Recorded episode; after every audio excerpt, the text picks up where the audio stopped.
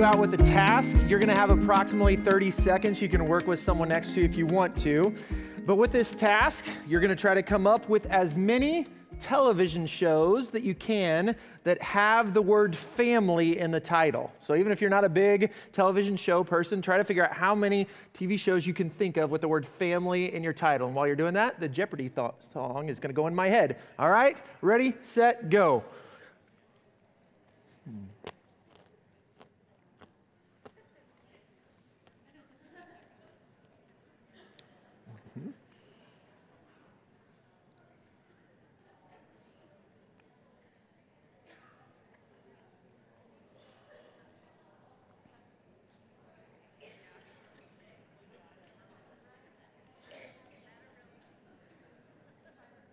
All right, I didn't watch. I'm guessing that's 30 seconds. So, anyway, I don't know how many you came up with. Let's see here. Let me just see. Did your group, anyone, come up with five or more? You came up with five or more? Yes. Just out of curiosity, anyone got 10 or more?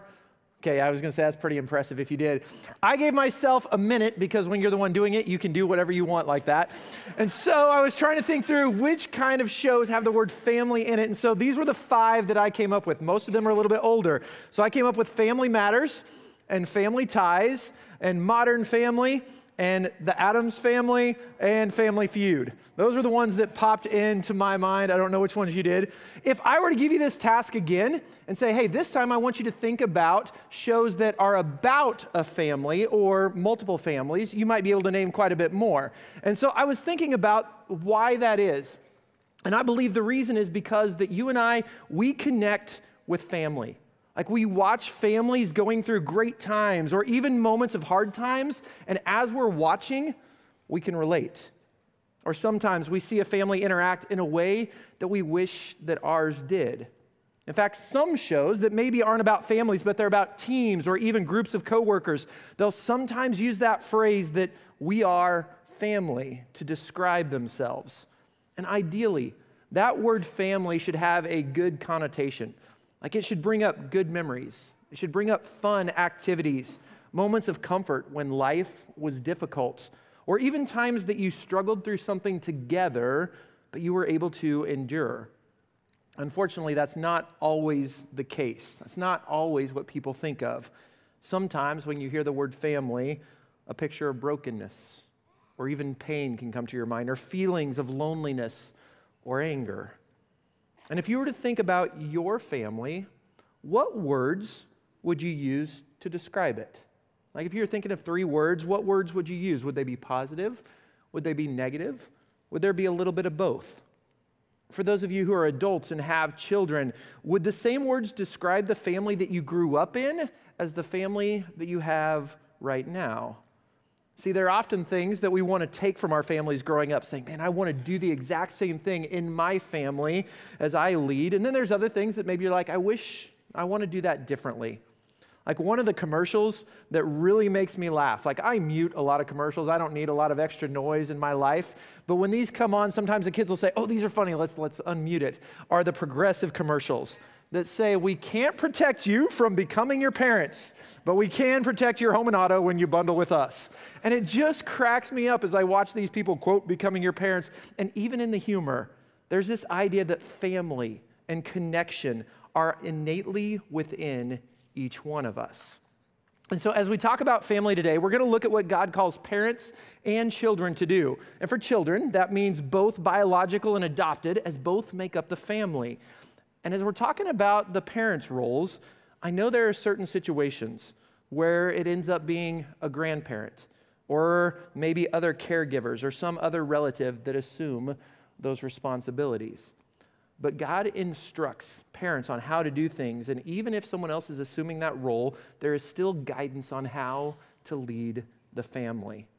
And I also want you to know this there's absolutely no way that we could cover everything that Scripture says about families in one sermon. I mean, there are countless books written on this topic. There are lots of research and statistics that we could focus on. There are all sorts of different families throughout Scripture that we could learn from, both positively and negatively. And so we're just going to look at it overarchingly and see some main themes.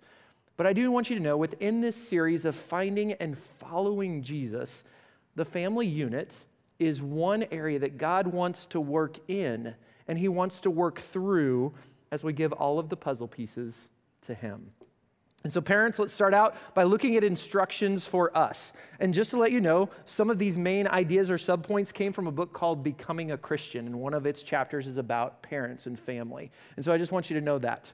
So, first off, we need to celebrate the gift of children. We need to celebrate the gift of children. In Psalm chapter 127, verses 3 through 5, it says, Children are a heritage from the Lord, offspring, a reward from Him. Like arrows in the hands of a warrior are children born in one's youth. Blessed is the man whose quiver is full of them. They will not be put to shame when they contend with their opponents in court. And it's important for us to understand that children are a gift that God gives to us, not an interruption to a career path. They're not a financial burden, and they're not a hindrance to life. There are so many blessings that having children uh, can bring to the family, so many moments that parents get to learn from their children, no matter how old they are. Sometimes we need to be reminded of just the simple joys in life during all the adulting that we have to do. Plus, having children opens up new doors to understanding who God is when He takes on that title of Father and how He cares for His children. And so, even in the moments that you are tired and you are hiding in your bathroom because you don't want anyone to come talk to you, man, those days where you are looking at the finances and everything seems tight and you wonder, how is this going to work out? Or those instances where your child is doing the same thing that you have told them seven times already within the last hour to stop doing, like in those moments, we need to remember that children are a blessing from God. But as we're talking about also having this right mindset, we also need to make sure that we guard our motives. We guard our motives. Like motives in parenting, like shouldn't everyone want the best for your kids? And I mean, the short answer is yes. We should want what's best for our kids. But there are moments that we don't accomplish that. Like unfortunately, if we're not careful, we can parent out of our own ambition. Like we raise our kids with the goal that they're to get to accomplish some things that maybe we didn't get to. And sometimes that can be healthy when we're like, oh, I want what's better for them. But other times, what happens is you are actually trying to live through your child and his or her accomplishments. And there's nothing that is healthy about that. The amount of unneeded pressure that that adds isn't good. And so it's important as parents to guide and to be able to say no to certain things, but to make sure that the child is, getting, is getting to follow their dreams and their de- desires that God has given to them within healthy circumstances and not just fulfill the dreams that you had for them. Another motive, though, that we have to guard against is parenting out of fear. And in this type of setting, we're trying to protect our child's ego from any type of setback or failure.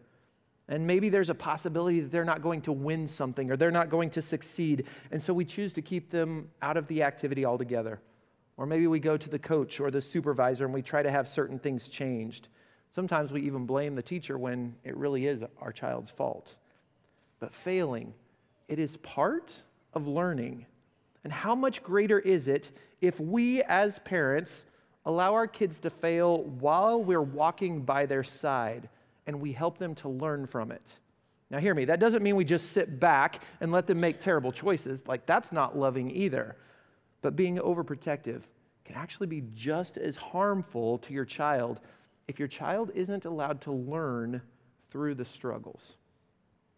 And some motives. One other motive that we have to be on the lookout for is parenting out of pride. And with this motive, we're trying to raise perfect children so that we get all the congratulations and on the awesome job that you did as a parent. And I can guarantee you that social media doesn't help with this one. But parenting our kids really should be all about them, not about us. It's giving them what they need, which is different than what they want sometimes, so that they can be who God made them to be. The motives behind how we parent our kids really does matter. But Scripture talks to more than just our mindset. And so, with that, we also need to share Christ with our children. Share Christ with our children. Deuteronomy chapter 6, verses 6 through 9 say, These commandments that I give to you today, they are to be on your hearts. Impress them upon your children. Talk about them when you sit at home and when you go along the road, when you lie down and when you get up.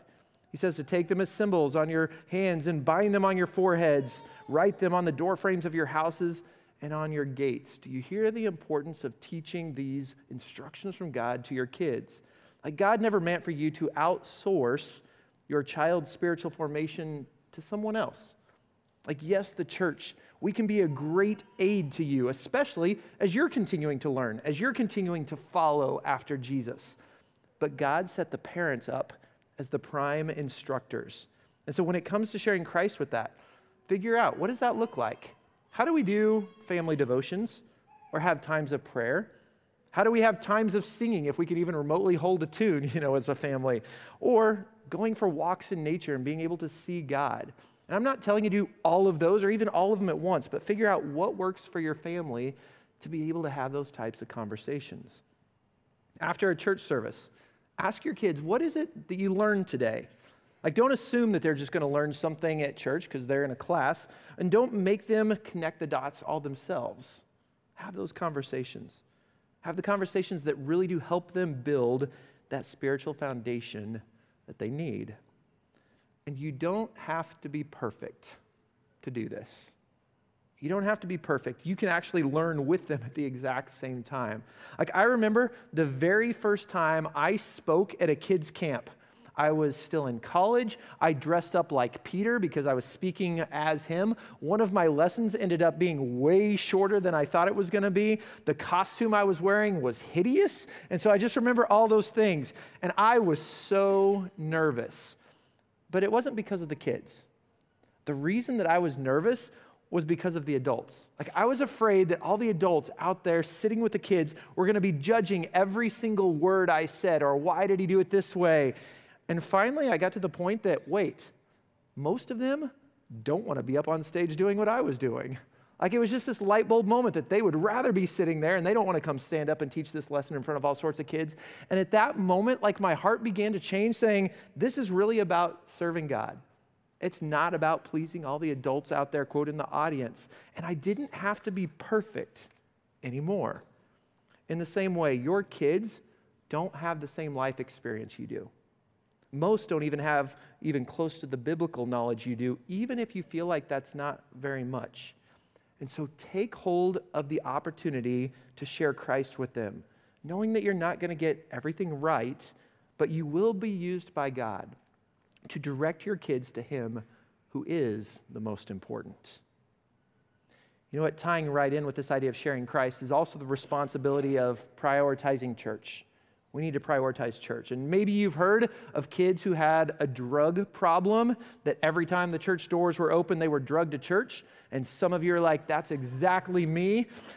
You know what? It is important that our kids learn that church services are important, not just because you're supposed to be there, but because it's an opportunity to draw closer to God. Like, that's why we come. But I also want you to remember church isn't just a service, it's bigger than that. And so, as a parent, look for ways to see how do I get my child plugged in to the body of Christ? Like, are there ways that they can serve right now? Are there ministries that we can give to so that they understand generosity? do they feel like they're making some friends that they're going to be able to grow along spiritually with for the years to come? As a parent, God wants you not only to help your kids understand who God is in their lives, but also to help them plug into the capital C church. Which also brings me to the next point that we need to live as an example. As parents, we need to live as an example. All the teachings, the devotions, the instructions, they don't mean a whole lot if your kids are getting mixed messages. If they're wondering, well, mom and dad, they're telling me this, but then I see them living in this way. Like your kids will see what is a priority to you. They'll figure out what really is worth your time. In what order of importance do certain things rank? Or morally, what's a big deal, what's a little deal, and what's no deal at all? People, how important are they in your life? And your kids watch a lot and they learn a lot just from your actions. But your kids, they also learn a lot from your words. There was a mom who was driving down the road with her kindergarten son, and he was being inquisitive at the moment, and he, sim- simply asked his mom, Mommy, why do all the idiots only come out when dad drives? you know what, your kids, they hear the things that you say. They also learn what viewpoints you have. Like, I'm amazed sometimes when I'm around little kids and the political things that they speak that I know they haven't done any kind of research whatsoever. Or sometimes they'll talk about a group of people, and I'm like, do you know what that means? No. Like, I'm amazed at those things. And just know that you are teaching lessons by your example, even if you're not purposely teaching a lesson at the moment. With this idea of kids um, just seeing you and words being important as part of your example, do your best to build up your child like a survey was taken among parents. And the point was to record how many negative and positive statements they made to their kids in the course of a day. And the result ended up being that for every single positive statement they made, there was about 10 negative ones. And I understand that because in the frustration, those are sometimes the things we say without pointing out, hey, great job. But I think that's something for us to think about. Or even in a Florida city, teachers were found to be negative with their communication 75% of the time. And it's been said that it takes four positive statements to overcome one negative statement. And the words that you and I use in helping our kids to know they are valuable is so huge. And so, as a parent, know that your kids learn a lot both about your priorities and your words by the way that you live. Another way that you and I we need to parent well is to demonstrate repentance and forgiveness. Like do not be afraid to apologize when you mess up. Like, absolutely no one is perfect. There is not a parent manual for every single one of life's circumstances. I'm sure it would be like the bestseller of all time next to the Bible if that were there. Uh, you know, you are probably going to make a poor decision.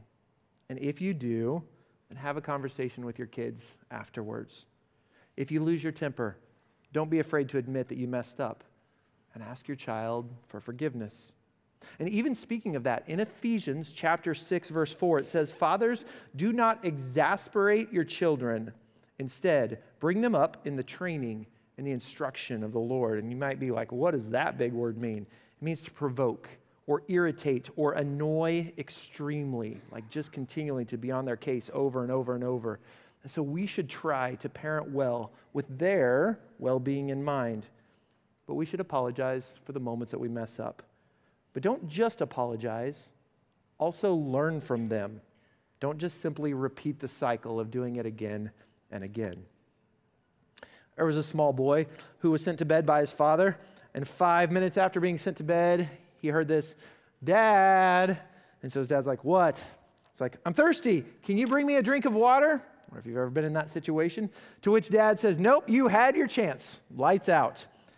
Five minutes later, Dad, what? I'm thirsty. Can I have a drink of water? I told you no. If you ask again, I'm going to have to spank you. Silence and for five minutes. And then he hears, Dad, what? When you come to spank me, can you bring me a drink of water? you know what? There are moments in life that we just kind of have to shake our heads because of the things that our kids do. But be reminded of this the same grace that you and I have received from Christ is what we should use as we parent our kids and just show them true grace, show them repentance and forgiveness within your household. And you know, with all these instructions given to parents, I hope that you hear that the ultimate need is to be this is to have this foundation upon Christ. Like the objective of everything is to instill within our kids the fear and the teachings of God and the heart that loves him. The purpose isn't just to have good moral kids that are happy. And that may seem nice in the moment, but true blessings come as we're faithful to God's teaching in every single moment of our life. In fact, Proverbs 22 6 says, Start children off in the way that they should go, and even when they're old, they will not turn from it. It's true, every choice or every child will get to make the choices that they do, but as parents, we get to direct them and hopefully, we're directing them well. And if we do that, they will hold tightly to the things that we teach. If we teach and we live by example, there's a greater chance that they will follow in your ways. So, kids, it is now your turn. And so far up to this point, maybe you're like, there's some things, you know, that I'd like to do when I'm a parent that you've heard. Maybe some of you are just wondering, well, what am I supposed to do right now? And again, we can't cover everything, but I want to look at Ephesians 6 1 through 3 that simply says this Children, obey your parents in the Lord, for this is right. Honor your father and mother, which is the first commandment with a promise that it may go well with you and that you may enjoy long life on this earth. And as you read this text, the first thing that Paul says for children to do is obey your parents. Some parents are like, Are you listening right now? See, God told parents to lead. And as children, you are supposed to follow. When they ask you to do something or when they tell you to do something, there's usually a purpose behind it. You're told to obey. But maybe you hear this and you're thinking, But you don't know my parents like my parents don't know anything. Or my parents their only goal in life is to make me miserable. Or my parents they hate me and they're not going to let me do anything. Listen to me as i tell you this. Even though it may seem hard to believe your parents were once a kid too. Okay? Some of them it might have been a long time ago but they once were a kid and they have made their share of mistakes. Mistakes that affected a moment in time or others that affected their life forever. And they want to help you avoid those mistakes and so they, as parents, have learned that it's better to stay away from tempting situations than to try to remain strong within that moment. Or they've learned that there are some situations that at that moment it seems like this is going to be fun and exciting, but from their own experience, they'll tell you it's not what it seems. They've learned that the younger you are, the less likely that you're going to be able to stand strong to the pressure that comes from your peers. And they love you too much just to stand by and watch you make certain mistakes that could affect your life forever. And so, good parents, they have seen God work in their own lives, and they want you to experience his goodness as well. Proverbs 1 8 and 9 says, Listen, my son, to your father's instruction, and do not forsake your mother's teaching. They are a garland to grace your head and a chain to adorn your neck we are to obey our parents, and it will benefit your life. Now, I also understand this that not everyone listening in this room or listening online has parents that follow after God. But let me tell you this that doesn't give us a right to not obey. As long as the things that you are being asked to do or told to do do not go against God, like we are called as kids to obey our parents. And so, in those moments, ask God to give you a heart and a strength to be able to obey, even in the moments that you don't feel like it. Here's one other thing that we were told to do in that Ephesians passage. So, kids, you're supposed to honor your parents. I mean, they quoted the fifth commandment about honoring your parents. That's what was stated in there. This idea of obeying them, it has to do with actions, and it's our outward behavior. But this word of honor, honoring involves your attitude and the inward behavior. And so just listen to the difference. It's one thing to grumble about having to clean your room and then going to do it, it's another thing to respond quickly with a pleasant attitude. Like, even if you still don't want to, your attitude changes things. It's one thing to obey your parents by wearing a coat on a trip that you really didn't want to wear it. It's another thing to come home and thank them afterwards when you're like, I am so thankful that I was wearing this today. It's one thing not to go and watch that movie that your parents told you not to.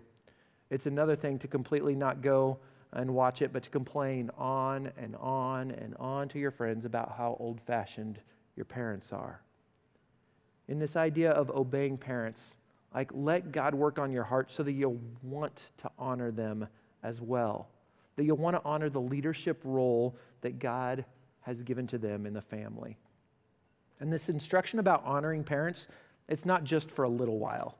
Like Proverbs 23 22 says, Listen to your father who gave you life, and do not despise your mother when she is old. We are called to honor our parents no matter what age that we are or they are.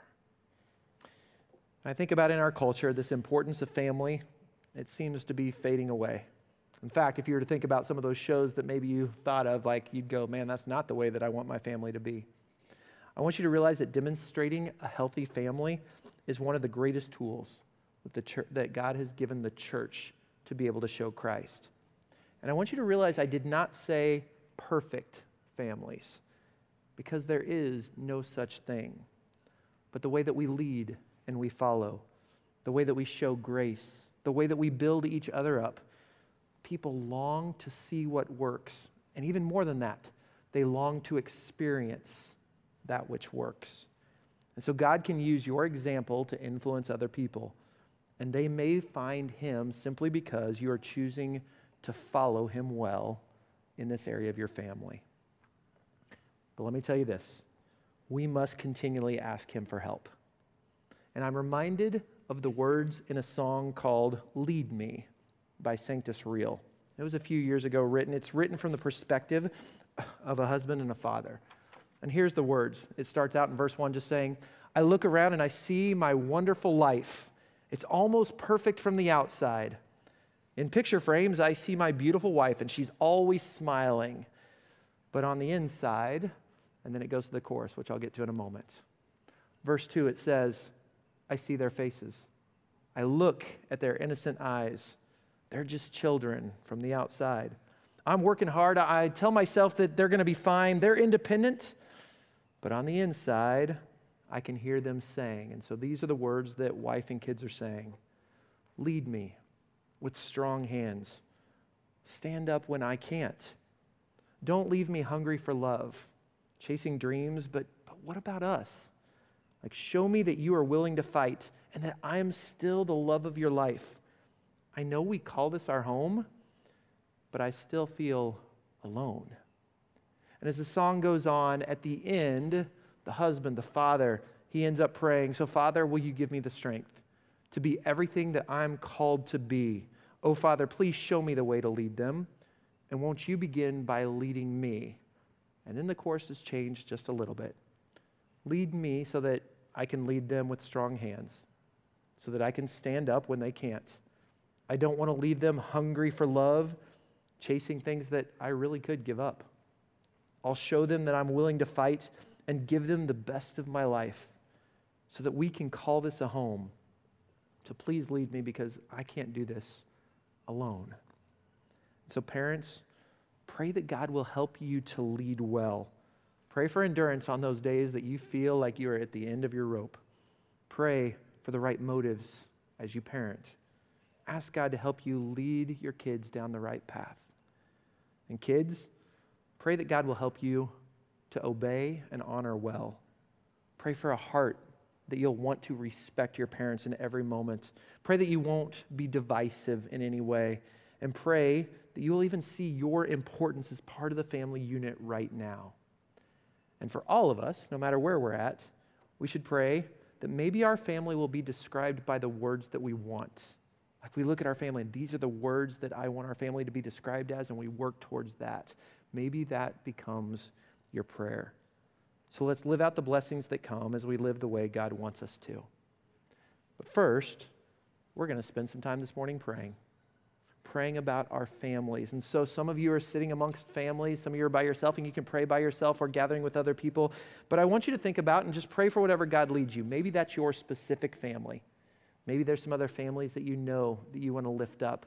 Maybe it's just families in the church or families that are hurting, but we want to spend time just giving this over to God and letting Him be the one to give us strength and the one to lead so that we might, one, allow Him to transform our family unit, and also, two, people will come to know Him because of the way we live. So you can gather up and just spend some time praying here, and then we'll continue on with the service after that.